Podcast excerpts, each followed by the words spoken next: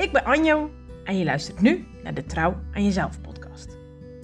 Ik heb een life coach en rijke praktijk in Aardenburg, maar maak ook volop gebruik van de online mogelijkheden om vrouwen te helpen om weer trouw te zijn aan zichzelf.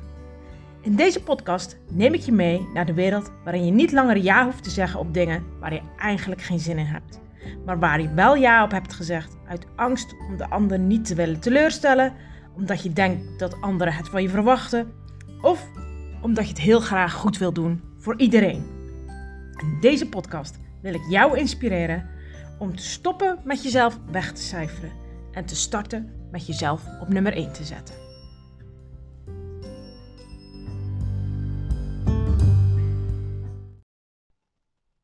Lieve luisteraars, ja, we zitten er weer klaar voor. Ik heb weer een, uh, weer een leuke gast.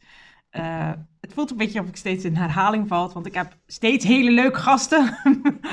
en uh, vandaag heb ik de eer om Veroni Arnoud van Hal hier aan tafel te hebben zitten. Veroni ken ik eigenlijk al, ja, zo wat heel mijn leven, denk ik. we hebben ooit, ja, we met elkaar op school gezeten. Um, niet dat we toen veel met elkaar omhingen, helemaal niet. Maar ja, je weet dan een beetje van elkaars bestaan of zo. En ergens, uh, sommige mensen verlies je uit het oog, maar sommige ook helemaal niet. En uh, dat is in, uh, in deze situatie ook het geval. En um, ja, ik heb Veroni uitgenodigd voor deze podcast. Omdat zij zelf ook een enorm pad heeft bewandeld als het gaat over trouw zijn aan zichzelf. En um, zij heeft een uh, eigen praktijk, Praktijk Veroni, waarin zij kind- en gezinscoaching biedt. En ja, ik denk dat uh, we in die zin heel veel raakvlakken hebben en daar gaan we het gewoon vandaag uh, over hebben. Welkom Veroni. Leuk dat ik hier mag zijn. Ja, ik vind het super tof om jou hier aan tafel te hebben. En um, ik ga je eerst vragen om jezelf even voor te stellen. Nou ja, ik ben dus Veroni. Ik heb sinds vorig jaar mijn eigen praktijk, Praktijk Veroni. En daar bied ik eigenlijk uh, uh, kind- en gezinscoaching. Um, maar in de breedste zin van het woord. Dus ik, um, het is niet puur sec alleen, nou mijn kind heeft een probleem, dus uh, los jij het maar op. Maar ik kijk heel graag naar het hele plaatje, het totaalplaatje. En um, dat is eigenlijk wat ik nu doe. en daar is natuurlijk een heel proces aan vooraf gegaan. Ja, daar gaan we het gewoon lekker over hebben. Ja. Um, maar ik begin natuurlijk met uh, de welbekende vraag. Veroni, durf jij jezelf uh, trouw te beloven? Um, mooie vraag. Uh, ik durf mezelf, um, op dit moment durf ik durf ik mezelf wel echt trouw te beloven. Ja. ja. ja. En je zegt durft. Wat bedoel je daarmee met durven? durven is voor mij wel echt het goede woord hierin, omdat dat voor mij betekent dat ik het mezelf ook gun. En um, dat ik daar dus ook een, een, een beweging naar mezelf in uh, kan maken. Ja. Um, ja, en eerder heb ik daar wel angst in gevoeld. En daarom gebruik ik wel ja. de term durven. Ja. ja. ja. ik denk ook echt dat we iedere keer als het gaat over trouw zijn aan jezelf... Um, met angst te maken hebben en met moed en met durven en, iedere keer daarin weer uh, worden uitgedaagd. Waar is jouw uh, reis begonnen als het gaat over trouw, uh, trouw worden aan jezelf, trouw zijn aan jezelf? Ja, um, ik um, ben in 2015 kreeg ik lichamelijke klachten.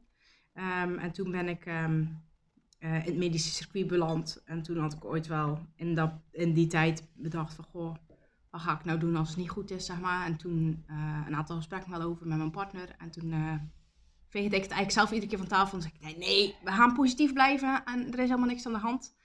Um, en toen bleek uiteindelijk toch iets aan de hand te zijn.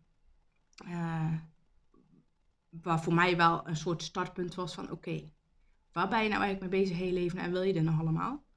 Um, en daar is eigenlijk wel mijn reis trouw zijn aan mezelf begonnen. Dat ik dacht, ja, waar ben ik mee bezig? En hetgene wat ik doe, voor wie doe ik dat dan? Doe ik dat voor mezelf of doe ik dat voor de ander?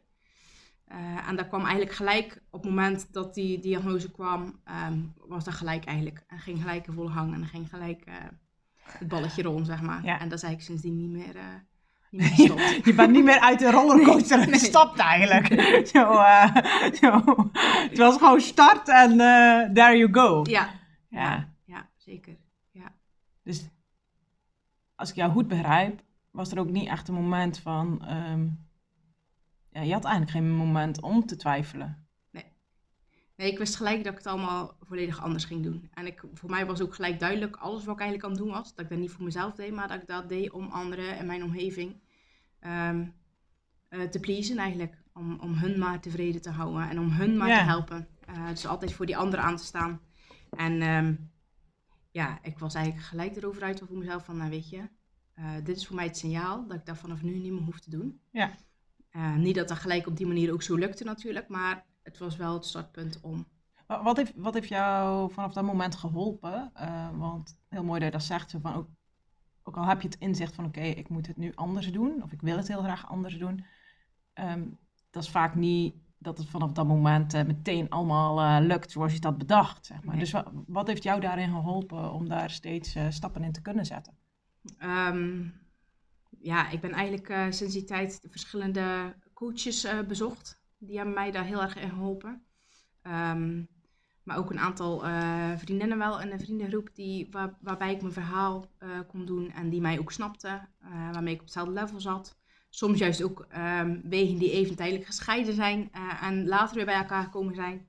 Ehm, ja, dus eigenlijk alles wel heeft mij daarin geholpen. En ook eigenlijk mijn partner ook wel. Mijn gezin, eh, wat er ook al eh, was op dat moment, heeft mij daarin geholpen. Ehm, ja, ik zie het ook gewoon echt altijd als. ehm en geholpen klinkt dan meer klinkt voor mij altijd zo eh, lieflijk, zeg maar. Ehm, ik ga iets voor de ander doen en de ander is daar dankbaar voor. Maar ook dat heb ik denk ik in de breedste zin van het woord ervaren, want ik ben heel vaak geholpen doordat ik eigenlijk niet geholpen ben of doordat mensen heen actie hebben gedaan, waardoor ik weer bij mezelf kon en waardoor ik weer op mezelf kon, eh, kon gaan werken en gaan reflecteren. eh, dat ik wist van, oh, nou, dit, nu is er iets weer in mij geraakt. Wat kan ik hierin anders Ja. doen? Hoe kan ik dichter bij mezelf? Hoe kan ik trouwer aan mezelf zijn? Ehm, En soms kan het ook een cadeau zijn als iemand ehm, jouw verantwoordelijkheid niet overpakt. ja, Want dat is waar we heel erg gewend zijn. Eh, oh, ik doe het wel. Ja. Weet je, eh, ik, wil, ik wil het fixen voor jou. Maar uiteindelijk eh, ontneem je iemand dan de kans om eigenlijk zelf de stappen te zetten. ja, precies. Ja, dat, is, eh, dat heb ik zeker mogen ervaren. En Ja. eerst was, in eerste instantie was ik daar vaak teleurgesteld, boos, verdrietig. Ehm, en nu kan ik eigenlijk steeds sneller zien als zoiets gebeurt. Maar ja, maar weet je, nee, dankjewel, want je laat het me weer zelf doen. En ik kan hierdoor zelf heel erg ontwikkelen en ehm, ja, nog dichter bij mezelf komen Ja. steeds. Ja, Het is net als eh, fitness. Zo, eh, hoe, hoe meer je traint, zeg maar, hoe, hoe krachtiger je wordt. En dat is in dit geval denk ik ook zo. Van, Ja. eh, hoe, hoe vaker je deze oefening mag doen, hoe makkelijker het ook wordt. ja zeker. Ja. ja, daar ben ik het helemaal mee eens. Hoe was het voor jouw omgeving dat jij ineens ehm, ja, toch wel een ander besluit had genomen? Ehm, ik denk dat ik, net als die omgeving die bij mij een aantal punten getriggerd heeft, dat ik ook wel bij mijn omgeving een aantal punten getriggerd heb. Goh. ja, zeker wel. Ehm, en ik ehm, ben daarin niet altijd de makkelijkste geweest. En nog niet altijd, denk ik. Eh, omdat ik wel, eh, eh, als ik eenmaal geraakt ben, dan kan ik daar ook eigenlijk niet onder stoel of bank steken dat ik geraakt ben. En dan merkt de ander dus bijna altijd wel iets van. Ja. En is dat aardig? Ehm, nee, Eh, maar sommige mensen staan zo dicht bij je die, ja, liever kwets je natuurlijk nooit iemand. Ook al staan ze dichtbij je of staan ze niet dicht bij je. Ehm, dus als je dan erachter komt dat je mensen kwetst, dan, dan is dat ook, dat op zich is al een proces eh, om te doorlopen en te kunnen ervaren. Ja, weet je, Ja. als je voor jezelf kiest, ehm, dat je dus ook soms dan iemand anders, Ja. Ja, Je stelt even- anderen even- teleur. ja. ehm, je maakt soms beslissingen die niet in het verwachtingspatroon van iemand liggen. Je raakt soms oude pijn van iemand aan. Ehm, ik denk dat volwassen worden eh, en trouw zijn aan jezelf nooit kan gaan zonder ehm, schuldgevoel en zonder een ander te kwetsen. En daarmee bedoel ik niet dat we moedwillig iemand moeten kwetsen. Maar ik denk ook dat, dat we de ander daar ook weer een kans mee geven. Eigenlijk wat jij heel mooi zegt, zo van het moment dat de ander eh, toen in jouw proces eigenlijk niet meer de verantwoordelijkheid voor jou ging overnemen, kreeg jij de kans om het zelf te doen. En ik denk dat we anderen ook weer de kans geven op het moment dat wij keuzes maken die niet in hun verwachtingspatroon liggen, Ja. om ook even met zichzelf eh, aan tafel te gaan zitten. Alleen zijn we daar gewoon in onze maatschappij gewoon nog niet zo gewend om met onszelf aan tafel te gaan zitten. Nee. Nee, dat is wel echt eh, iets wat eh, in deze maatschappij niet echt gestimuleerd wordt. ik denk wel steeds meer. Maar ehm, ja, niet, wel- niet iets wat ik van kinds af aan heb meegekregen. eh, van, weet je, even een momentje voor jezelf. En Ja. ja, Nou ja, ik kan daarover meespreken. Ehm, ik denk in die zin zijn we vanuit dezelfde generatie opgevoed.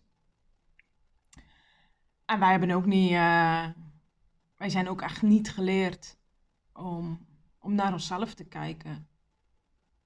Vooral doorgaan. ja. Dat was eigenlijk de boodschap.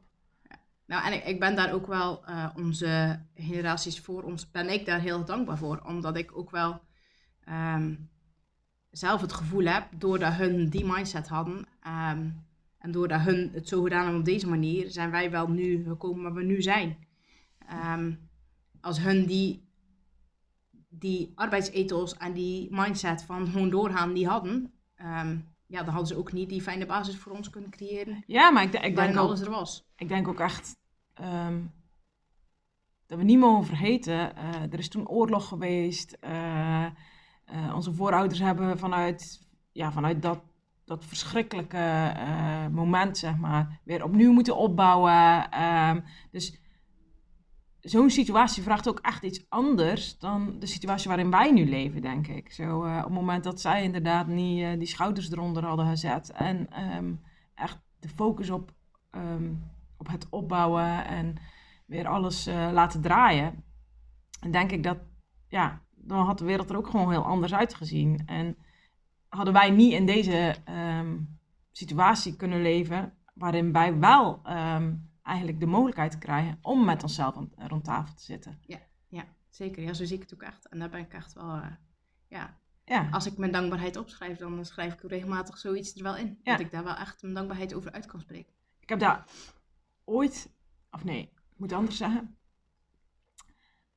Ik, eh, toen ik nog op school zat en we kregen geschiedenis en over de oorlog, weet je, ik heb daar echt helemaal niks mee. Ik, eh, ja, ik hou gewoon niet van oorlog. Ja, net of iemand daar wel van houdt, maar weet je, ik voel daar enorme weerstand. Totdat we echt jaren terug een keer naar Normandië eh, op vakantie zijn geweest.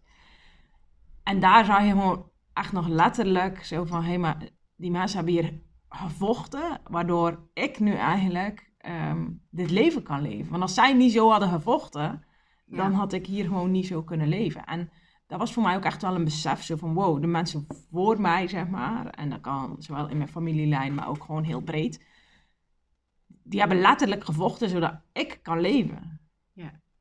Ja, precies. Ja. En dat is wat ik bedoel, zeg maar, maar heel dankbaar voor te zijn. Ja. En ik vind dat we daar ook wel, gewoon als mensen soms even mogen stil bij staan. Maar we zijn ook heel erg eh terechtgekomen in een maatschappij die heel graag met zijn vingertjes wijst. eh, overal naartoe. En ehm, bijvoorbeeld naar de ouders toe, of naar een leerkracht toe, of naar ja, wie dan ook toe. Dat het altijd de schuld daar is. Eh, dat hij iets niet heeft gedaan of dat hij iets ehm, niet gedaan heeft zoals wij het gewild hebben of waar wij iets gemist hebben.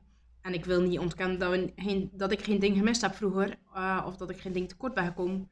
Alleen ik geloof wel echt ehm, dat, dat daar wel overal iedereen altijd zijn stinkende harde best gedaan heeft.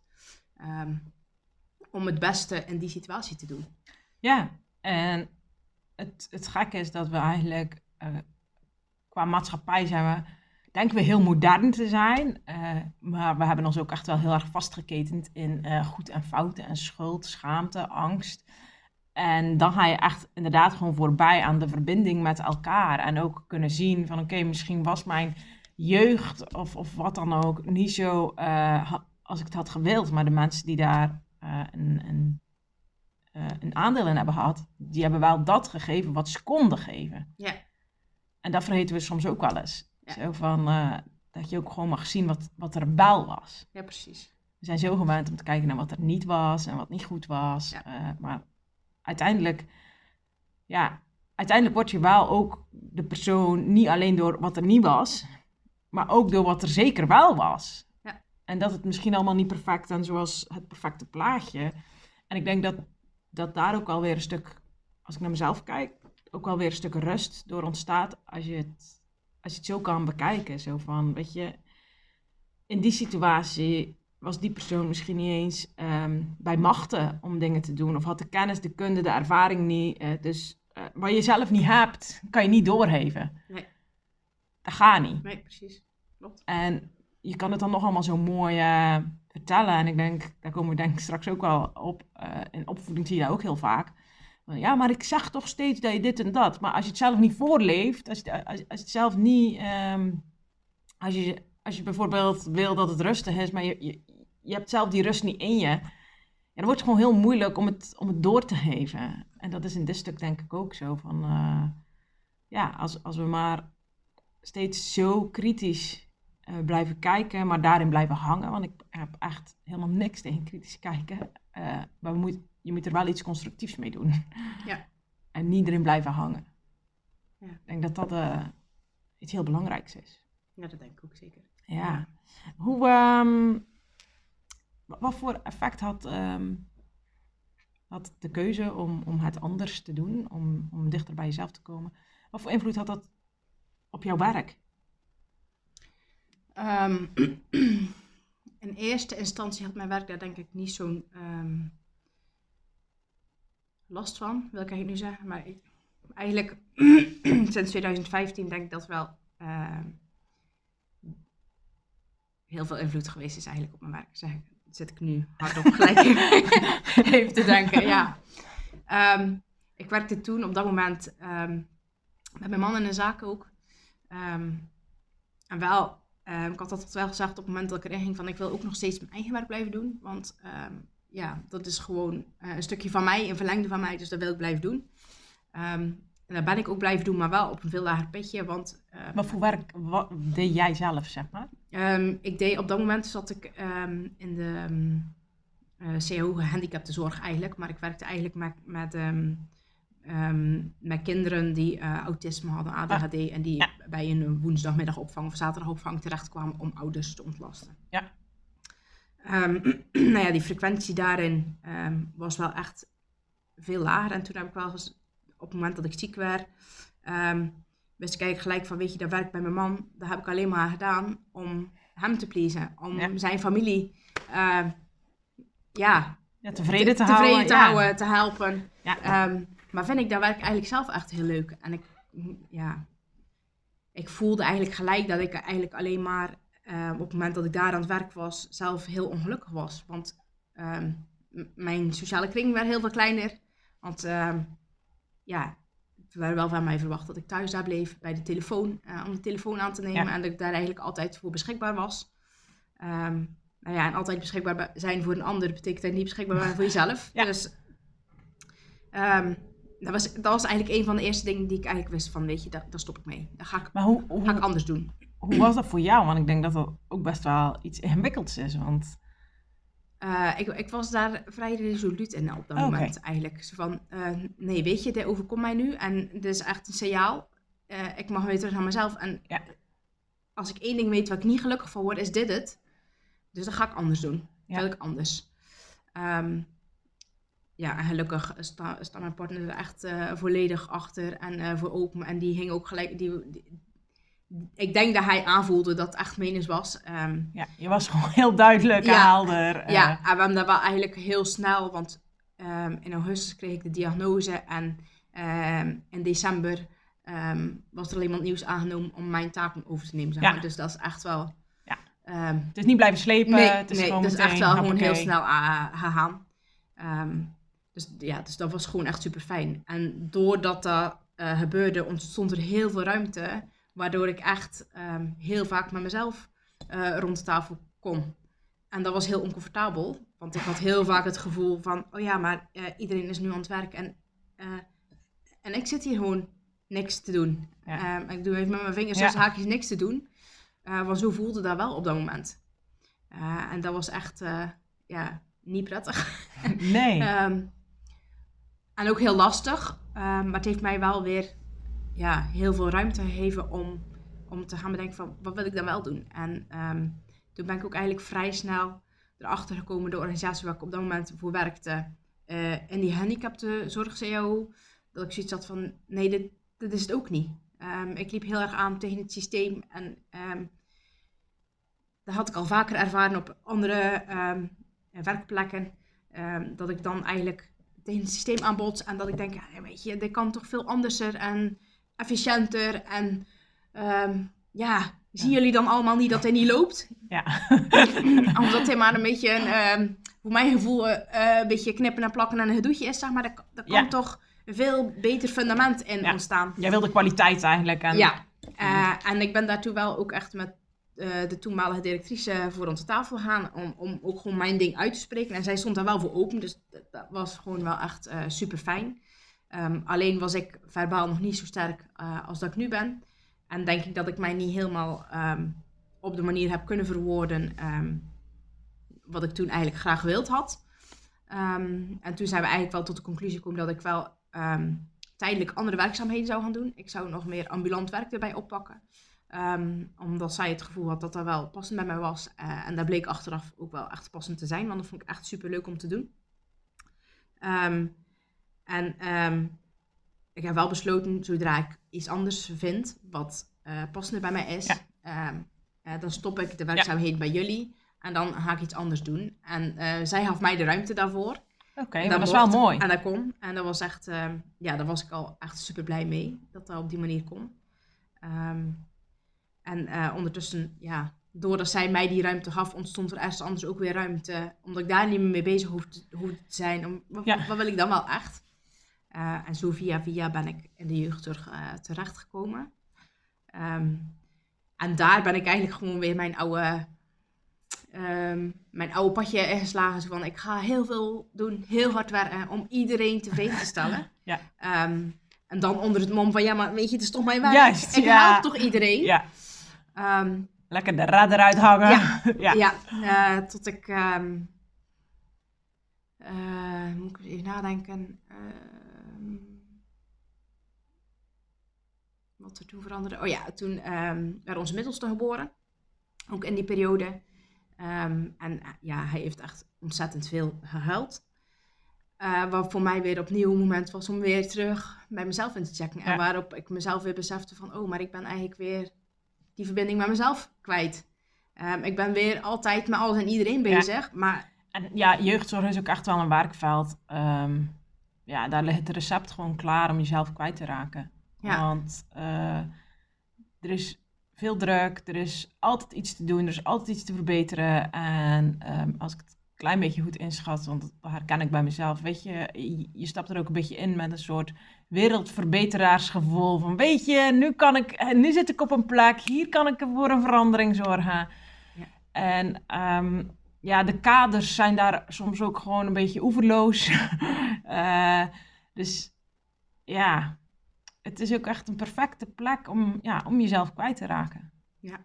Dus het is ook heel begrijpelijk ja. dat je dan uh, jezelf kwijtraakt. Ja, nee, klopt. Ja. En toen, um, om, omdat ons inmiddels zoveel helden, dacht ik wel, ik moest zo snel mogelijk wel weer terug aan het werk, want ik moet daar weer. en ik had eigenlijk een heel fijn team. Uh, en er was wel echt heel veel begrip voor. Um, en ik voelde me daar ook wel echt in gesteund. Tot op het moment dat ik daar thuis weer uit um, die zwaardere periode was. Um, ja, dat ging natuurlijk ook met ups en downs. Maar totdat ik steeds weer dus beter dichter bij mezelf kon komen. Zeg maar dat ik eigenlijk um, me heel erg op het werk ook ging... ja, afzetten is niet het goede woord, zeg maar. Maar ging, weer, weer ging irriteren. Ik kreeg weer het moment dat ik weer tegen dat systeem aanliep. Dat ik weer dacht, ja maar weet je, dit systeem klopt toch niet? Het is toch echt gewoon krom. Um, en in die tussentijd ben ik eigenlijk ook weer heel veel met persoonlijke ontwikkeling aan de slag gegaan. En had ik eigenlijk een heel groot inzicht gekregen um, met betrekking tot verantwoordelijkheid nemen, uh, verantwoordelijkheid overnemen. En um, door dat inzicht ben ik me anders gaan opstellen, zeg maar. En toen um, ben ik ook een opleiding gestart om uh, holistisch kind uh, en gezinstherapeut te worden.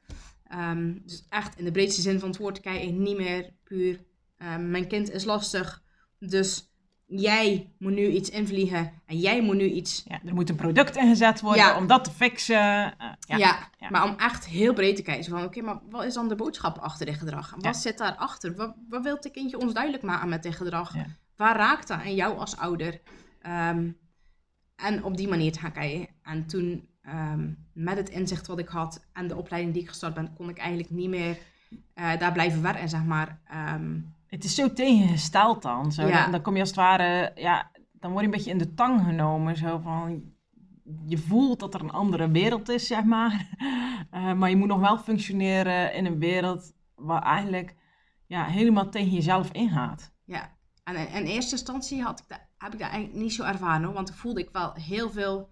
Nogmaals, het team waarin ik zat, was wel heel veel ruimte om zulke dingen te bespreken. Eh, ook met de teamcoach die eraan gekoppeld zat. En ehm, ja, de manager ook wel eigenlijk, die daar weer boven stond. Ehm, met de teamcoach heb ik zelf nog toen een gesprek gehad die tegen mij zei van... Goh, maar Veronie, weet je wel waar je aan begint? En hoe zie jij dat dan voor je binnen de reguliere eh, systeem? En toen was ik echt nog helemaal eh, heel optimistisch en positief. Ja, Ja. nee, maar ik, ik kan dat echt handelen. En ehm, juist door mijn inzichten, eh, daar Ja. kunnen jullie ook weer van profiteren. En dan kun je...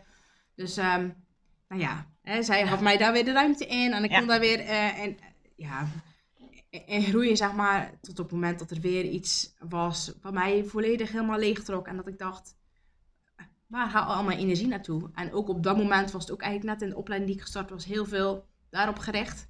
Dus waar eh, een stukje persoonlijke ontwikkeling, waar zit jouw energielek? Ja. Eh, waar, ja, wa- waar maar één ding iedere keer naar boven kwam. En dat Ja. was dat werk. Ja. Dat werk, dat werk. En ik dacht, ja, maar ik doe toch het werk wat ik leuk vind. En hoe kan dat werk dan mijn energielek zijn?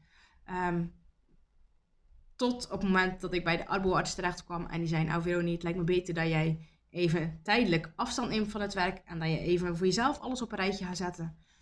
En toen dacht ik, eh, ook door de opleiding en, en de thema's die daar aan bod kwamen, toen besefte ik me eigenlijk dat systeem waar ik iedere keer tegen aanbots. ehm, en die stukken waar ik niet mee kan dealen, zeg maar, dat zijn, zijn rollen die ik iedere keer aanneem, ehm, waarop ik leegloop. En die rollen die zijn iedere keer gericht buiten mezelf, op de ander. Om de ander te helpen, om de Ja. ander te pleasen, om de ander ehm, maar tevreden te houden. Ja. Om die ander maar weer een, Ja, een, die ander een in duw, in- beweging een, duw in de rug te geven. Ehm, De ander te stutten en te steunen en te zorgen dat het goed gaat met die persoon. ja, waardoor ik iedere keer mezelf... Ja. ehm, En je geeft een stuk van jezelf weg. In plaats van, ja, je- je gaat als het ware het leven voor de ander leven. Eh, zodat die ander maar niet valt. Maar ondertussen struikel je zelf. Ja. Eh, Ja. ja. ja. ja, en ondertussen is die last eigenlijk zo zwaar dat ik het zelf niet meer... Je kan niet eens meer rechtop staan. Nee, naar boven kan houden. Ja. Dus ehm, ja, met dat besef ehm, ja, ben, ik, ben ik toen geprobeerd om even afstand te nemen. Maar dan komen mij ook gelijk weer vaak wel ideeën naar wat ik wel wil, zeg maar. Ehm, ik ben daar dan toch ook af en toe best wel druk in. Want dan ben ik een opleiding bezig. En toen kwam er nog een zwangerschap tussendoor. En toen ontstond eh, nog een kindje, want dat was mijn praktijk. Dus ehm, ja, toch eh, best wel druk, zeg maar. Ehm, maar iedere keer, en heel vaak wordt dus aan mij ook gevraagd, ja, maar hoe, hoe doe je dat dan? Ehm, besef jij soms wel even wat je allemaal, allemaal doet? En dat vind ik een heel fijne vraag, want dat brengt mij dan ook weer even bij het besef van, oh ja, jeetje, eigenlijk ben ik heel veel tegelijk aan het doen. Hoe hou ik dit vol? Want ik ben iemand die ook wel heel veel rust nodig heeft eh, om energie eh, eh, op te bouwen, zeg maar. Ehm, maar eh, door heel dicht bij mezelf iedere keer te blijven, kan ik mezelf dat ook geven. En ehm, Maar ik denk dat het al echt zoveel scheelt als een groot deel van jouw energielek al niet meer aanwezig is. Als je, als je dat al hebt kunnen, als je daar bewust bent van bent, als je al een, een deel daarvan eh, op afstand hebt kunnen zetten, eh, als je zelf al veel beter je eigen energievaartje kan reguleren, ehm, Ja. dan, dan is in een bepaald opzicht druk zijn ehm, is helemaal niet zo erg. Nee. Ehm, maar je moet wel zelf de regie blijven houden. Ja. En dat is denk ik waar, waar voor jou het grote verschil in zat. Zo van, eh, eerst werd jouw energievaartje eigenlijk nog gewoon gereguleerd door het systeem, om het maar even zo te noemen. Ja. En ehm, ja, wa- was dat, was dat gewoon iets wat totaal niet passend was voor jou. Nee. Kijk, voor een ander kan dat super eh, passend zijn en het gaat ook helemaal niet of dat nu goed of slecht is. Maar voor jou werkte het gewoon niet. Nee. Nee, klopt. Nee. Dat is precies eh, eigenlijk wat er aan de hand is. En ik vind het wel heel grappig, want sinds dat ik die afstand genomen heb, zeg maar, eh, kan ik ook veel beter mijn energielek ehm, in, in die situatie zien, zeg maar. Want mijn energielek zit er dan echt puur gewoon in dat ik heel hard voor die anderen ga werken. Ja. Dat ik al die verantwoordelijkheid naar me toe trek. Ehm, ja, en eh, daardoor de anderen eigenlijk ook niet de kans geven om zelf maar een stapje te zetten. Want Ja, ik ben een stapje al voor. Dat heb ik al gezien. ja, zal ik het wel even voor je doen. Ja, En ergens is het ook niet fair naar die anderen. Zo, Nee. eh, ehm, we geven de anderen eigenlijk ook mee de boodschap van, weet je, zal ik het wel doen, maar ja, wat jij dat moet doen, weet je. Ja. Ehm, en daar komt heel, eh, daar komt heel veel voor. Hè. Dat is ook wat we geleerd hebben, weet je. Waarom vinden we heel veel moeders en schoonmoeders bemoeials? Nou, omdat die ook allemaal gewoon in de, in de reddende modus Ja. zitten. Zo van, Ja. ja, maar hey, als, ik, als ik het dan niet doe, hey, als ik dan niet zorg dat jullie wasmand eh, gestreken is, ja, komt het dan wel goed met jullie. ja, En dat is ook eh, vanuit een positieve intentie. Alleen het is ook weer grenzeloos. Het is ook weer niet de ander de regie geven over eigen leven. En dat vind ik wel mooi in jouw verhaal. Zo van je bent eigenlijk telkens, hoe, hoe meer je de regie over je eigen leven bent gaan geven, hoe meer je ook weer de regie aan de ander terug bent gaan geven. Ja. Van, eh, ja. En ehm, ja, hoe is jouw praktijk ontstaan? Is dat, ja, daar ben ik gewoon heel benieuwd naar. Ehm, Was dat echt vanaf het moment dat je dacht, weet je, ik neem nu afstand van het systeem. eh, of ja, afstand van het systeem, even afstand van het werk. ehm, dat toen er iets begon te borrelen? Of is die droom er altijd geweest? Of... nou, ik heb altijd wel, doordat ik in verschillende systemen iedere keer er weer terug op botste. Van ja, maar het kan toch zo anders en het kan veel efficiënter. En waarom gebeurt het dan niet? Dat ik altijd dacht, ja, nou, misschien moet ik het dan wel zelf doen. Of moet ik het dan maar zelf gaan doen. Ehm, de, dus dat verlangen is er altijd wel ergens onderhuids geweest. Ehm, maar omdat ik altijd zo kritisch was eh, op, het, op de systemen om mij heen, of om, om andere mensen die zelf een eigen praktijk of een eigen zaak hadden, of eh, mijn ouders zijn bijvoorbeeld zelfstandig, daar kon ik altijd heel kritisch naar zijn van ja, maar dat hoef je toch niet zo te doen, want hè, je moet echt bij jezelf blijven. En ehm, was voor mij de stap en de drempel ook heel hoog om dan zelf iets te gaan Ja. doen, want Je had voor jezelf ook al hele hoge voorwaarden Ja. gesteld. ik dacht, ik ben altijd heel kritisch naar een ander. Ehm, dus ja, dan moet ik zelf maar gaan bewijzen dat ik het inderdaad anders kan doen. Ja. Ja, dus, altijd heel fijn bij hen. Dus, wil ik, dus wil ik dat dan echt? Ja. Eh, nee, doe maar even niet, zeg Nee. maar. Ja, Nee. Totdat het verlangen en, en, ehm, ja, en dat stuk, dat, die, die, die roep dan eigenlijk toch zo groot wordt dat je denkt, ja, weet je. Nou ja, uiteindelijk wijst het leven zich ook ehm, vanzelf een beetje uit. Zo, eh, er komt dan zoveel druk van een bepaalde kant eh, dat je eigenlijk niet meer die kant op kan. Dat je wel ja, uiteindelijk je verlangen moet gaan leven, zeg maar. Ja, nou ja, ik heb nooit echt druk, bepaalde druk gevoeld of zo hoor. Ehm, het is wel echt meer ehm, dat ik mijzelf die druk oplegde, denk ik. Ja. Dat ik zelf die druk bij mezelf leg. Ja, maar weet je, Veronica, als je het dan altijd zo goed weet, laat het dan lekker zelf doen. Laat dan laten zien hoe het dan wel eh, moet. Of hoe je, het dan wel, hoe je het dan wel zo vorm kan geven zoals jij denkt dat het nodig is.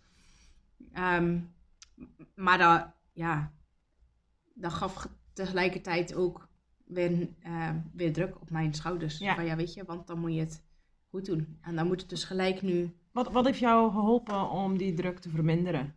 Want uiteindelijk heb je wel de stap gezet.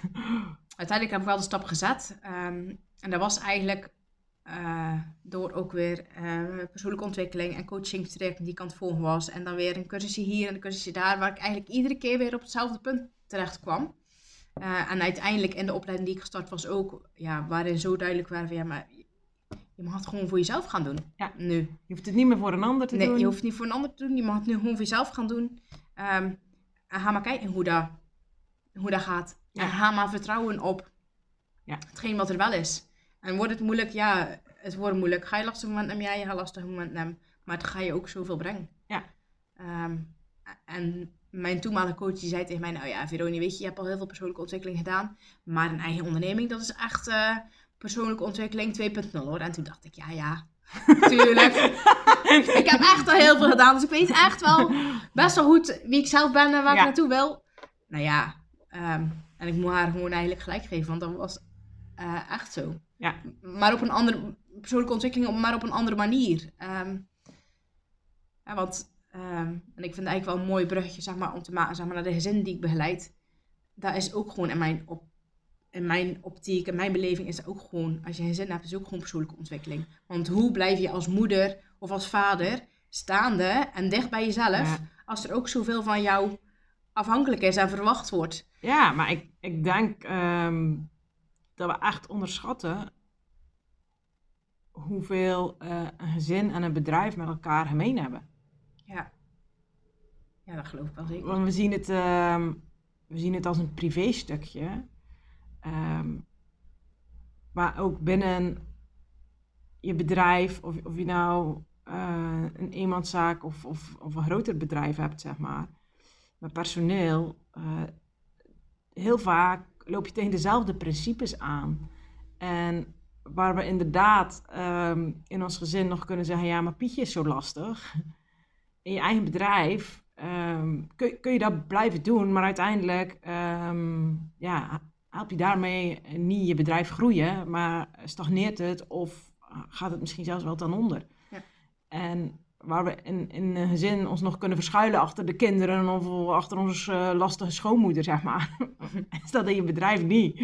Dus ik, ik snap wel wat je zegt, zo van ehm, dat, dat een bedrijf eh, je ook echt weer op hele andere punten uitdaagt en tegelijkertijd ook weer op eenzelfde laag, zeg maar. Ja. ja.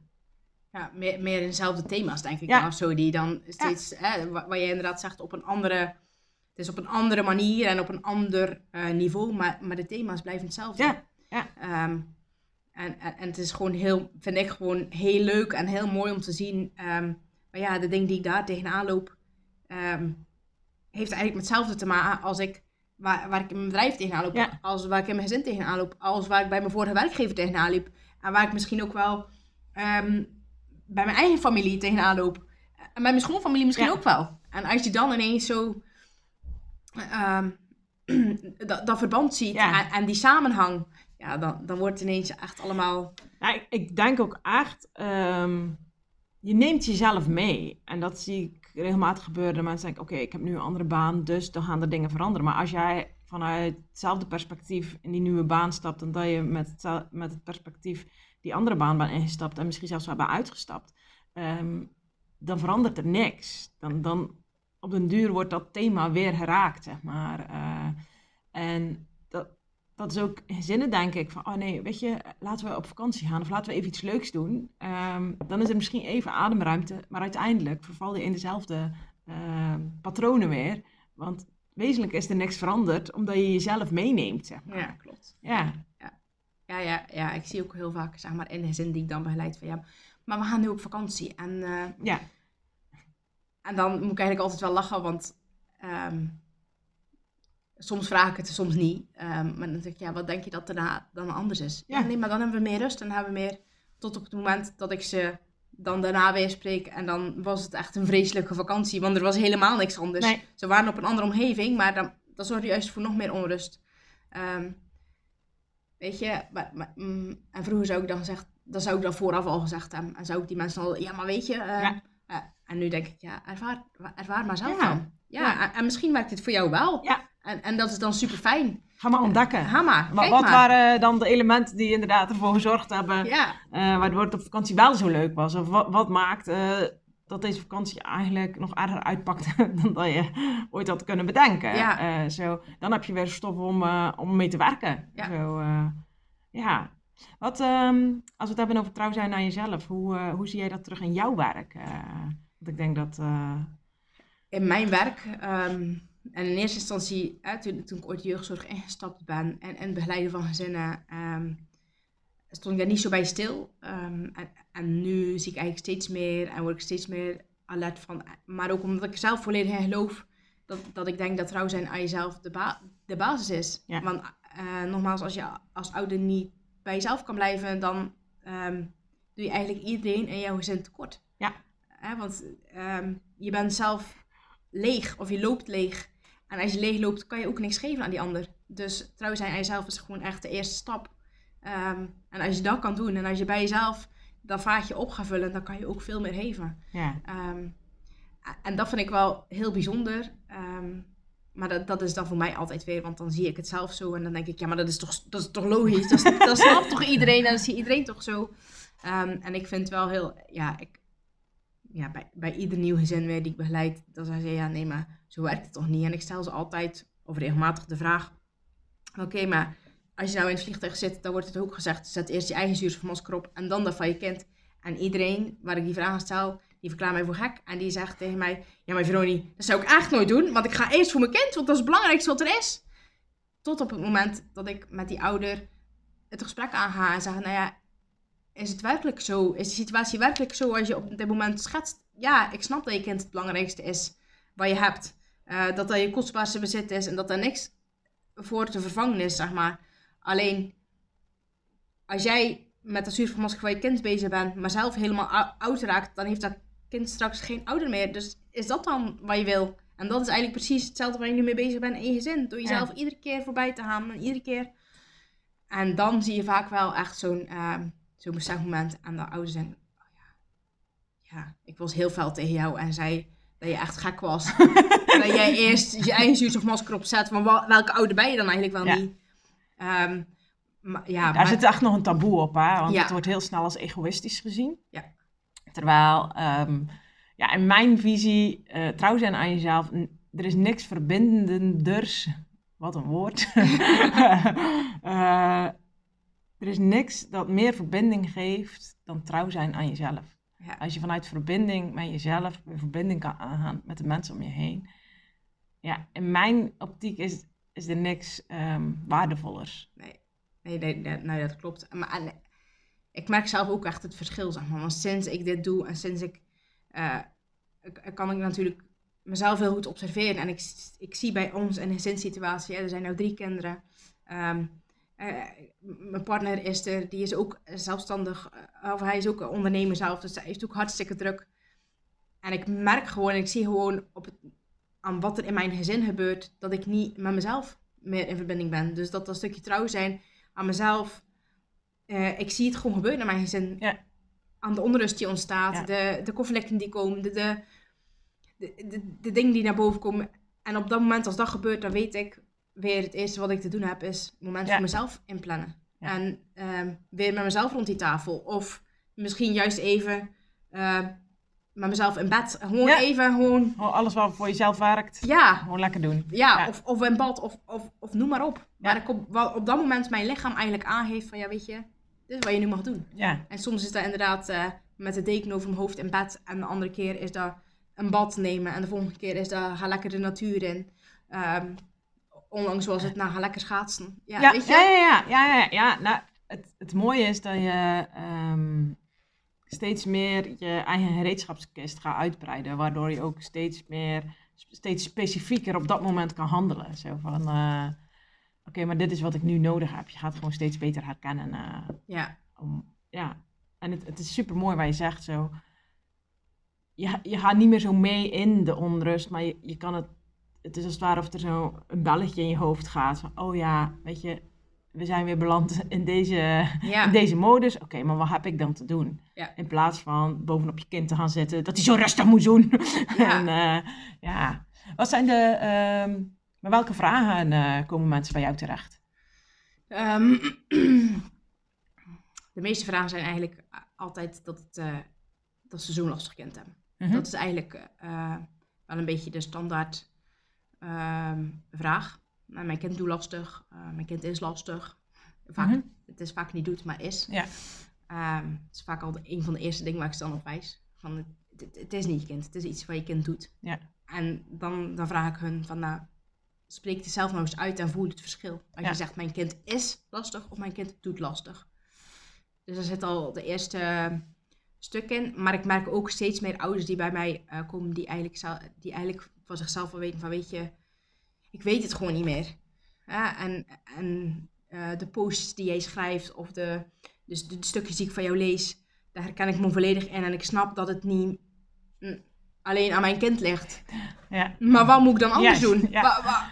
Ik snap dat het niet alleen aan het kind ligt, maar ik weet niet, wat, wat heb ik daar dan in te doen, zeg maar. Ja, ja. Oh, dat is wel mooi. Dat is, dat is een vraag die eigenlijk steeds meer um, terecht komt.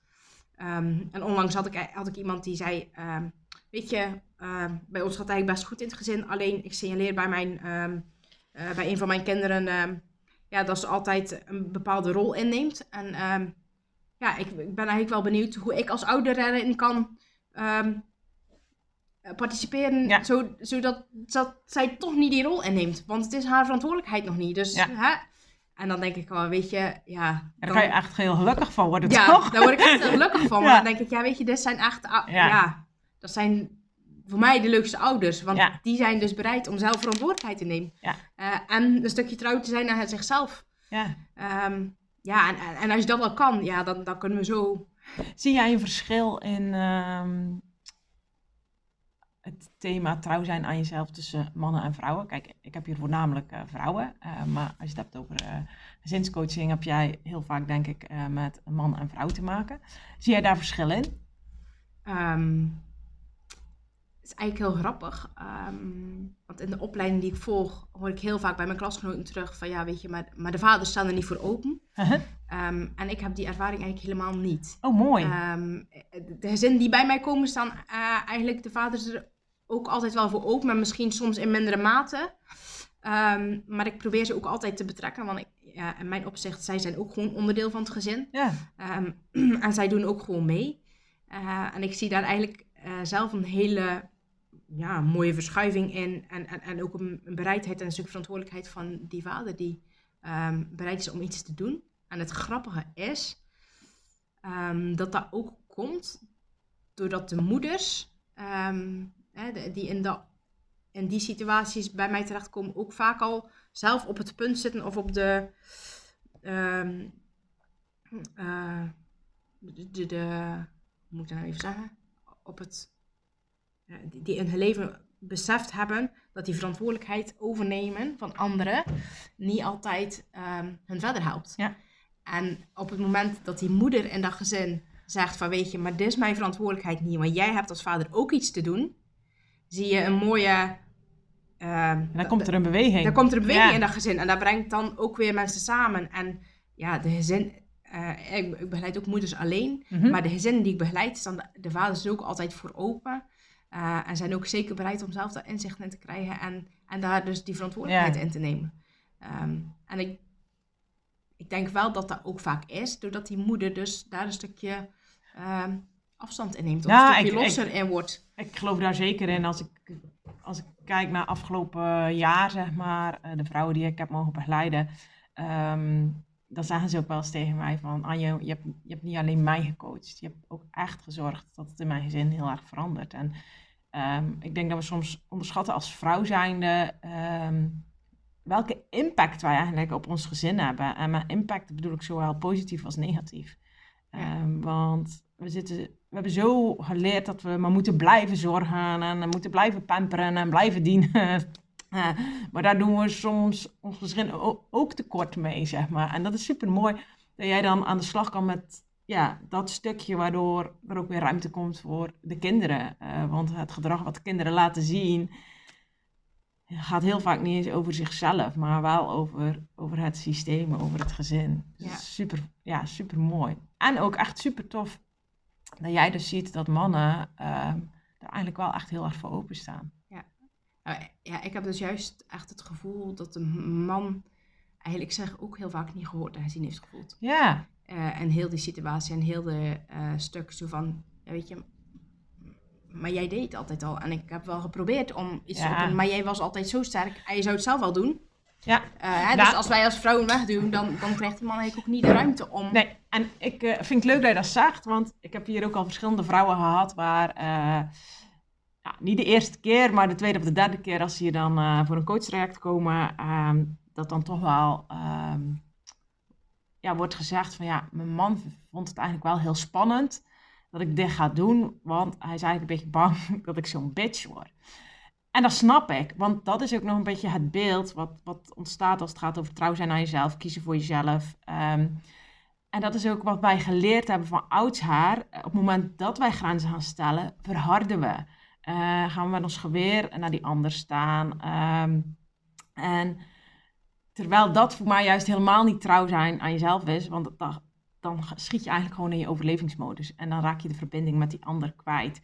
Ehm, en ik denk echt dat, dat ja, afgelopen generaties mannen ook daarin gewoon tekort zijn gedaan. eh, omdat vrouwen op het moment dat ze dan ehm, inderdaad voor zichzelf kiezen, eh, het ook vanuit verharding doen. Eh, maar ook als, op het moment dat ze zich wegcijferen, ehm, heel erg met verwijten naar de man gaan kijken.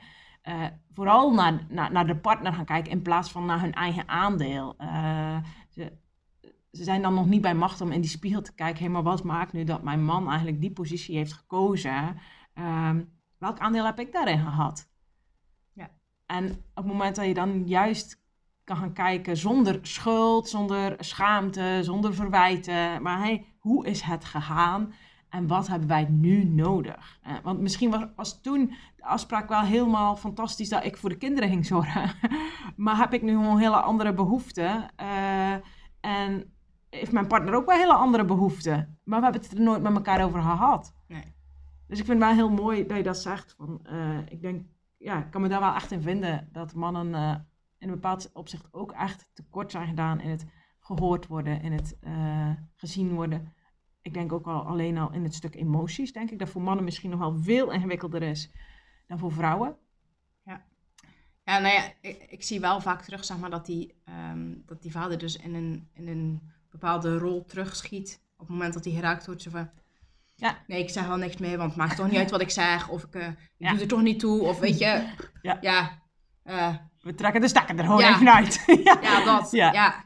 En ik, um, de allereerste keer, um, in eerste instantie ben ik gestart en zei ik van ik wil alleen maar echt met het gezin zelf uh, samenwerken, zeg maar, of met allebei de ouders. Uh -huh. um, en de allereerste keer dat ik een traject ging doen en, en dat de mensen bij mij kwamen, dus zowel de vader als de moeder was daarbij en ik deed een eerste sessie en ik ging die mensen hadden echt voor gekozen om een heel uitgebreid traject bij mij te doen. En die kregen dan tussen de middag ook van mij een lunch. Mm -hmm. En dan gaf ik ze even de ruimte, zodat ze even uh, ja. ook een momentje voor zichzelf of ja, voor, voor hun samen ja. hadden. Want dat, dat schiet er natuurlijk ook heel vaak bij in als je oh, een, druk gezinsleven hebt. Ja. Um, en uh, ik, zoek dan, ik zag dan weer even terug af naar mijn eigen gezin, zeg maar. En ik was eigenlijk van die ochtend al zo overdonderd eigenlijk zelf, dat ik zei tegen mijn man, jeetje, um, er zit nou zo'n beweging. En deze twee mensen, zeg maar, die, die, die zijn zo aan het groeien. Er is zoiets heftigs aangeraakt nu vanochtend in hen allebei.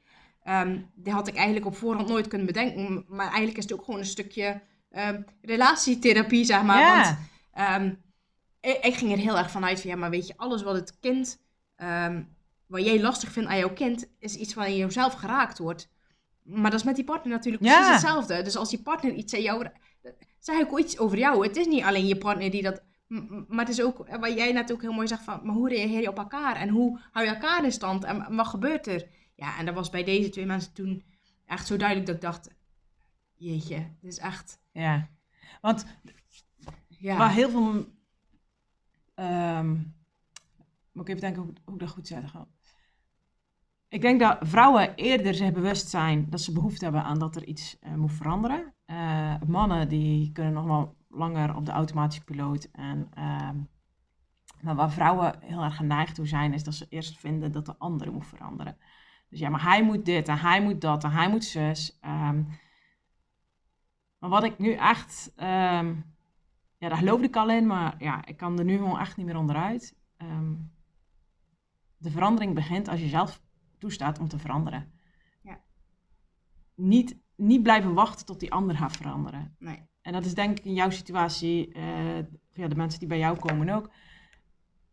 Ook als je partner misschien nog niet helemaal mee wil, ehm, laat het er niet van afhangen. Nee, precies. Nee. Nou ja, en ik, eh, ja, ik heb daar in het begin ook wel eh, een aantal gesprekken met mensen over gehoord. Die zeiden van ja, vooral vrouwen, die dan zeiden van ja, ik wil heel graag, maar mijn man wil niet. Dus ja, dan kan ik niet bij jou komen. En in eerste instantie was ik er zelf een beetje huiverig in. Um, en eigenlijk wat jij nu ook zegt, um, ik heb het laatste jaar uh, er, er heel veel mee gespeeld en, en mijn aanbod is echt vo volledig veranderd. Zeg maar. Uh-huh, Want ja. als ik nu zo'n moeder aan de lijn heb die zegt, ja maar ik, weet je, maar ja, mijn man wil niet mee, dus ja, ja het kan niks. Dan zeg ik, ja maar kom dan alleen. Juist, ja. Weet je, en als jij op het moment dat jij gaat veranderen, dan verandert dat vanzelf wel. Um, maar ik denk dat het niet altijd alleen de vrouw is, zeg maar het kan ook bij de man beginnen. Oh, oh, nee, maar absoluut. heel Uiteindelijk zeker. maakt het niet uit eh, of je nou de man of de vrouw bent. Eh, ik denk dat het vooral uitmaakt ehm, of die man of vrouw de verantwoordelijkheid neemt om nu zelf de stap te zetten om de verandering in te zetten. Ja. Eh, en het, kijk, je kan alle twee blijven wachten tot die ander begint, maar dan begint er niemand. Nee. en eh, ik, ik denk dat dat sowieso mijn persoonlijke ontwikkeling is. Het hoeft nog niet eens te zijn dat je eh, inderdaad tegen problemen in je gezin, want misschien gaat het hartstikke goed in je gezin, maar zit je inderdaad op een werkplek waar helemaal niet lekker loopt, of maak je deel uit van een vriendengroep waar je zelf eigenlijk helemaal niet meer het gevoel hebt van ja, wat maakt nu dat dit een vriendschap is, of, of wat dan ook. Ehm, ga alsjeblieft niet wachten tot je vrienden eh, gaan veranderen.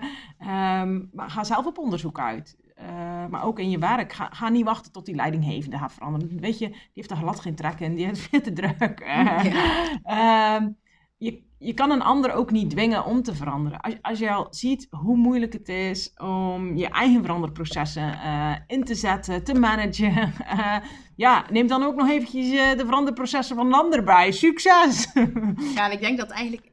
ehm, sorry dat ik je onderbreek, Nee, maar, maar dat het, dat het iets, ehm, iets is waar we altijd dus de focus op gelegd hebben, maar die ander moet veranderen, zeg maar, maar ook niet bewust zijn. Als je dus zelf eigenlijk al verandert, en ik vergelijk het heel vaak, en voor de, voor de, voor de vaders vergelijk ik het heel vaak met een soort tandwielsysteem. ja, Hij zei nogal technisch natuurlijk, ik zei, ja weet je, maar als er één iemand, één tandwieltje bij jullie zijn een andere kant op gaat draaien, ja, dan moet de rest ook wel mee. ja, Want anders krijg je een blokkade in je systeem en dan werkt het gewoon ehm, niet meer. nee. D- dus iedereen heeft een, een, een beweging te maken. En ja, hoe mooi kan het zijn dat jij als man of vrouw dus besluit van, ja weet je, ik ga veranderen. En door die verandering, dat je uiteindelijk niet gelijk, want daar zijn we Nee. wel weer op gericht, maar na verloop van tijd kan zien van, weet je, doordat ik toen beslist heb om niet meer altijd linksom te draaien, maar nu Ja. rechtsom te draaien. Ja, weet je, en alles hangt daarin samen. Maar je kan het, ja, dat tandwielsysteem vind ik dan gewoon heel mooi, zeg maar, omdat je het gewoon echt kan zien weer in, in jou als ouder, jouw tandwiel. Daar zitten je kinderen in vast, maar daar hangt ook jouw familie aan vast. En daar hangt ook weer een, een, een stukje werk, hè, wat ik jou hoor zeggen, en, en, en vriendengroepen. En er hangt zoveel aan vast. Dus ook al denk je zelf altijd, maar ja, wat kan ik nou in mijn eentje? Nou ja, je kan heel veel in je eentje. Eh, dus ja, dus zeker, leg het niet buiten jezelf en, en, en ga zelf die verandering eh, in, je, in je systeem aanbrengen, zeg maar. Dat is echt, eh, ja, echt de basis. Ik denk juist als je zou beginnen met die ander te veranderen, ja, weet je, succes ermee. ja. ja, Dan moet je van hoe je huizen komen. Ja. eh, en uiteindelijk, ehm ergens ben ik er ook al van overtuigd, die verandering zal nog niet goed genoeg zijn. Want ehm, heel vaak gaat die verandering ook weer over ehm, het stukje gezien worden, erkenning krijgen, gewaardeerd worden. Maar als je daar steeds van buitenaf moet halen, dan wordt het een bodemloze put. Ehm, maar op het moment dat je zelf leert om, om dat aan te vullen en om, om daar een basis in aan te leggen, ehm, dan ben je ook niet meer zo behoeftig naar die ander. En dan hoeft die ander ook niet meer zo vanuit die kramp dat te vervullen, zeg maar. Ja. dan voelt die ander ook weer helemaal meer ruimte om het vanuit zichzelf op zijn eigen manier te kunnen doen. Want dat is ook heel vaak hè, bij vrouwen. Eh, het moet dan ook op hun manier, maar. Zo. Eh, als het gaat bijvoorbeeld over het huishouden, daar hebben we allerlei ideeën over. eh, en als ze dan eens iets doen, weet je, dan krijgen ze alsnog op een flikker van ja, het was niet volgens de norm. Zo. Ja, dus ehm, ja, dat, dat- dat gaat niet. Nee. Ehm, je kan het heel lang proberen. Alleen, ja, je verliest... eh, als, het, als het gaat over een energielek, denk ik dat dat ook gewoon een enorm energielek is. Steeds maar weer proberen die ander te veranderen. Steeds maar weer je partner te proberen veranderen. Steeds maar weer je leidinggevende te proberen veranderen. Steeds maar weer je moeder te proberen veranderen. Ehm, dat dat... ehm, ja, dat uiteindelijk je leven gewoon doorgaat. en jij bent bezig met sleutelen aan een ander. ja, ja. Zo, eh, nee, klopt, precies. Ja, ik moest ook echt, nu je aan het vertellen was, gelijk weer aan dat, aan dat energievaatje denken, zeg maar. ehm, als dat leeg is, omdat je zelf jezelf, je behoeftes niet kan opvullen, ja, eh, als dat leeg is, ja, heb je ook niks. je hebt niks Eh, meer te geven. Je hebt niks meer te geven. Dus, Nee. ja, dat is echt de start. Ja, en ik denk ook echt zeker, ehm, of ja, niet zeker, maar ik denk dat heel veel moeders dat ook wel herkennen, dat ze willen blijven geven, blijven geven, maar eigenlijk ook in hun omgeving niet echt een rolmodel hebben gehad. Ja, maar hoe kan ik dan zelf mijn energievaatje gaan beheren? En, eh, omdat we juist zo geleerd hebben om maar dienend te, te zijn. Ehm, En ik denk ook echt dat... en- Even, ik wil Ja. je niet onderbreken, maar Ja. het is, jij gebruikt moeders, maar het is ook echt bij de vaders precies hetzelfde verhaal, zeg maar. Ja. Hè, de- de- dus doordat ze zelf niet dat voorbeeld wil ze zo graag anders doen en zijn ze ook zo hard bezig om ehm, hè, vanuit hun oogpunt ook al die ballen hoog te houden en alles maar draaiende Ja. te houden en altijd maar goed te doen voor iedereen. Waarmee ze ook dus iedere keer weer een deksel op hun neus krijgen. Waar jij zegt, hè, dat wil ze iets doen in het huishouden. Maar dan Ja. is het niet volgens de, Ja. de regeltjes van eh, moeders gedaan. Dus krijgen ze weer deksel op hun neus. Ehm, eh, ook hun zijn leeg aan het raken, zeg maar. Of leeg. Ja Ehm, maar ik denk dat, dat het in dat opzicht misschien voor, voor, voor mannen ook gewoon ook nog wel... ehm, ja, een man moet sterk zijn. eh, een man mag geen watje zijn. Een man mag niet huilen. eh, terwijl juist dat eigenlijk allemaal aspecten zijn die je heel erg menselijk maken. En eh, die je ook nodig hebt in bijvoorbeeld je relatie als partner zijnde. Maar die je ook nodig hebt aan, in van, hé, maar wat, wat wil ik mijn kinderen meegeven? Zo, eh, dus, dus ook, ja, ook hun, eh, hoe noem je dat, hun voorbeeldrollen zijn daarin denk ik ook wel heel erg belangrijk geweest. En ergens houden man en vrouw in deze maatschappij elkaar ook een beetje in de tang. zo, eh, ja, ja. ja, dus het is wel mooi dat je dat, je dat zo zegt. van ja, maar laten we de mannen ook niet vergeten. Van, die Ja. hebben het ook. Ik denk dat zowel man als vrouw zich erin herkennen, zeg maar. Dat je zelf ehm, ehm, als volwassene terugkijkt naar je eigen jeugd. En dan eigenlijk beseft, weet je, maar zoals mijn vader en moeder het gedaan hebben, of zoals het er toen aan toe hing, zo ga ik het zeker nooit doen, zeg maar. Yo, succes! Ja.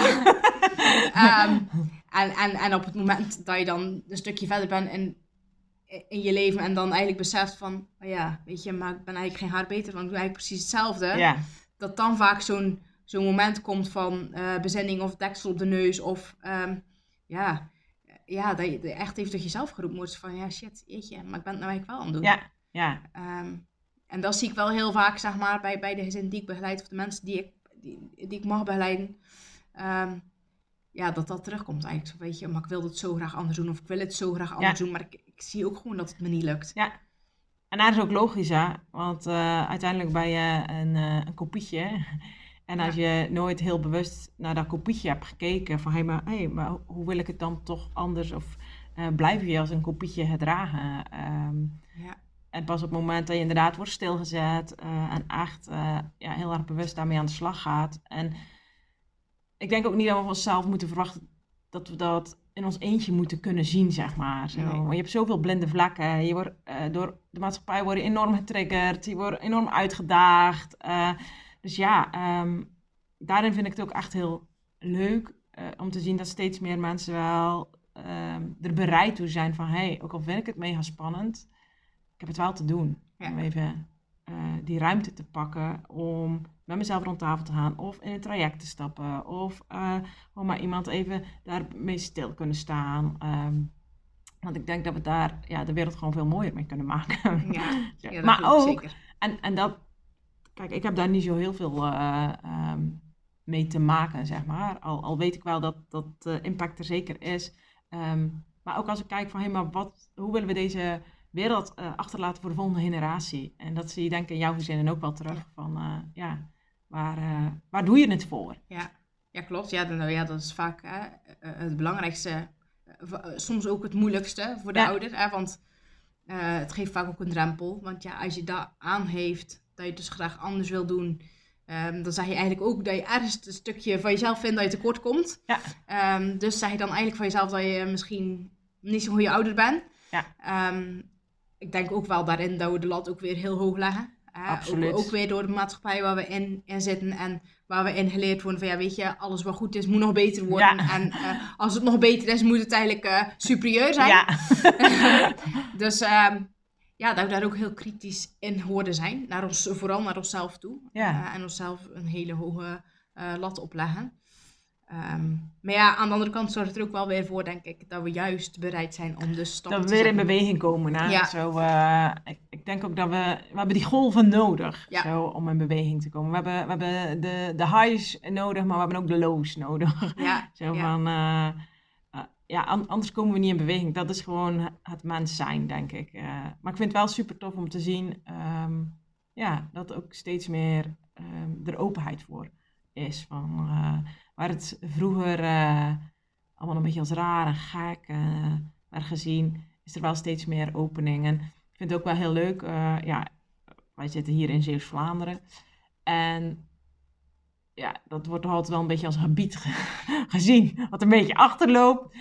Maar als ik op dit stuk kijk, vind ik echt dat de afgelopen twee jaar echt wel heel veel dingen in beweging zijn, eh, zijn gezet. En eh, ik hoop dat we dat eh, ja, met z'n allen in beweging kunnen blijven houden, zodat de beweging eigenlijk alleen maar groter kan worden. Ja, dat de Ja. olievlek steeds meer uit. ja, ja. ja. Nou, Veroni, ik denk dat we aan het eind zijn gekomen, maar eh, ja, het eind sluit ik altijd af met nog een vraag. En dat is, eh, ja, welke gouden tip heb jij voor de luisteraars als het gaat over ja, trouw zijn aan jezelf? Betaal. Mhm. Gouden tip. Ja. Ja. Dat vind ik eigenlijk best een lastige vraag. Omdat ik dus, wat ik eerder ook al zei, zeg maar, voor mij het soms eh, heel vaak dingen als zo vanzelfsprekend voelen. Ehm, goh. Nou, dan ben ik even gewoon sprakeloos. Dat mag ook. Nee, gouden tip. Ehm, wa- wat, mij altijd heel erg helpt. Dus als ik echt heel erg vanuit mezelf ga spreken, is echt gewoon die, die momentjes voor mezelf inplannen. ja, Ehm, dus iedere keer terug weer die verbinding met jezelf opzoeken. Op het moment dat jij merkt, ik leg hem buiten mezelf en ik ga ehm, op mijn eh, partner vitten dat hij iets niet goed doet. Of mijn kinderen zijn lastig. Of mijn moeder is zo rot, want ze zien nooit wat ik, eh, wat ik nodig heb. Of ja. die vriendin, ja, die hoor je ook nooit. Ja. Daar weet ik eigenlijk. ga terug naar jezelf. Ja. Maar je bent de verbinding met jezelf kwijt. Je bent niet meer trouw op dit Nee. moment aan jezelf. Ja. Dus Je bent jezelf kwijtgeraakt. Ja. Je, bent, je bent jezelf voorbij gelopen. ja, Dus ha- ha- terug. Ja, terug Ja. naar jezelf. Ha een wandeling maar aan. Ha in dat bad gaan liggen. Of trek die deken over je hoofd. Maar doe iets voor jezelf. even. Ja, nou, ik denk eh, dat het een super mooie tip is. eh, gewoon iedere keer weer eh, bewust worden van ehm, waar be- ben ik nog met mezelf of niet. En eh, ja. als we dat eh, onszelf kunnen gunnen, dan denk ik dat we ook alweer een hele mooie bijdrage aan de wereld ja kunnen zeker. leveren. Ja, ja, en ik zit nou ook ineens te denken, zo van ook niet te krampachtig zijn, zeg maar, ehm, naar onszelf of zo, weet je wel. Ehm, ik moet nou ook ineens denken, zeg maar, ik had van de week ehm app-contact met een gezin dat ik begeleid en die, dat ging over eh, verhaal lezen en eh, vader gaf aan, mo- moeder had te druk en die had het, probeerde het uit hand te leggen, maar ja, vader deed niet zoals zij wilde dat Ja. het gebeurde. Eh, dus ze vond het ook wel heel lastig om het uit handen te geven. En ehm, moeder was dus heel krampachtig weer. Maar ja, het moet dus op die manier gebeuren. Ehm, en de kinderen moeten in bed gelegd worden. Er moet een verhaaltje voorgelezen worden. Mijn vader die gaf eigenlijk min of meer aan van... Ja, maar ik ben eigenlijk niet zo'n goede lezer dan voor mezelf. Dus ik vind het heel lastig om voor mijn kinderen ook voor te lezen. En dan denk ik, mensen doen niet zo krampachtig daarin. Maar weet je, van moeder zie je het als een cadeautje. Dat Ja. vader zegt, nou weet je, maar ik wil jou helpen. En naar vader van, weet je, dat voorlezen ziet er niet zo krampachtig als voorlezen. Ja. Maar als jij niet zo goed bent in voorlezen, pak een boekje en blader gewoon door Juist, dat boekje met je ja. kind. Het gaat om het één op één zijn even met Juist. je kind. En Ja. even, Het is een middel, het is niet het doel. Ja. Zo, ja. even Ja. die verbinding voelen weer je kind. Dat jouw kind jou weer even voelt. Dat hij even bij jou op schoot mag zitten. Dat hij weer even rustig wordt voordat hij naar bed gaat. Want dat is waar het om gaat. En niet om dat boekje. Vind ik wel heel mooi dat je dat zegt, want ook, ehm, ook eigenlijk terug naar jezelf gaan. ehm, zie je ook heel veel dat mensen. ehm, kijk, ik schrijf bijvoorbeeld dagelijks in mijn dagboek. Ehm, maar als ik eens een dag oversla, vind ik dat ook best. Ehm, maar je ziet mensen soms ook te vast in hun, in hun self-care routines, waardoor het een moeten wordt, zeg maar. Zo van, oh, ik kan niet meer functioneren als ik dit niet heb gedaan, zeg maar. Oh, als ik niet elke dag op mijn yogamat heb gezeten, dan slaan de stoppen door. Oh, dan doe ik het niet goed.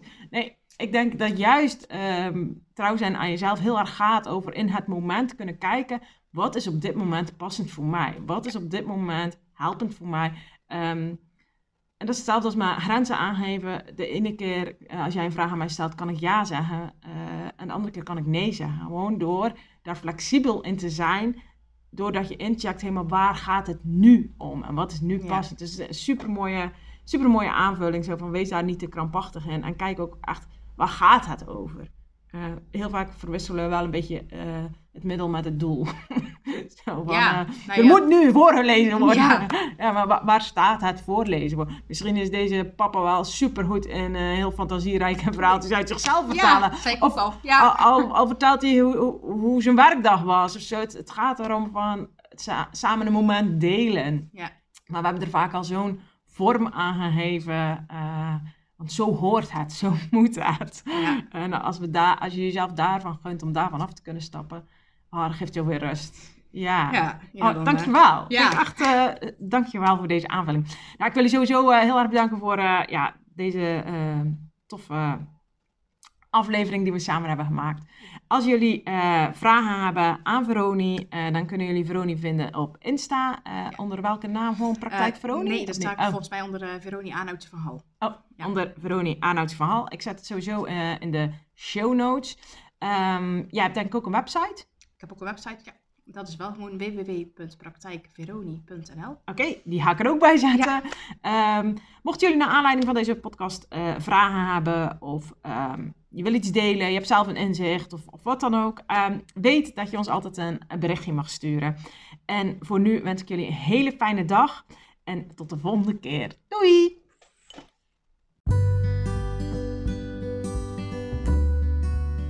Bedankt voor het luisteren naar een aflevering van de Trouw aan Jezelf podcast. Als jij dit een fijne podcast vindt, deel hem dan zeker met de vrouwen om je heen. En als je kans wilt maken op een gratis reiki-behandeling op afstand, zorg dan dat je de podcast deelt op jouw social media.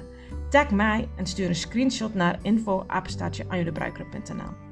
Elke maand kies ik uit alle inzenders één iemand die de reiki-behandeling op afstand cadeau krijgt. Ik zou zeggen, deel maar, want zo kunnen we samen andere vrouwen inspireren trouw te zijn aan zichzelf.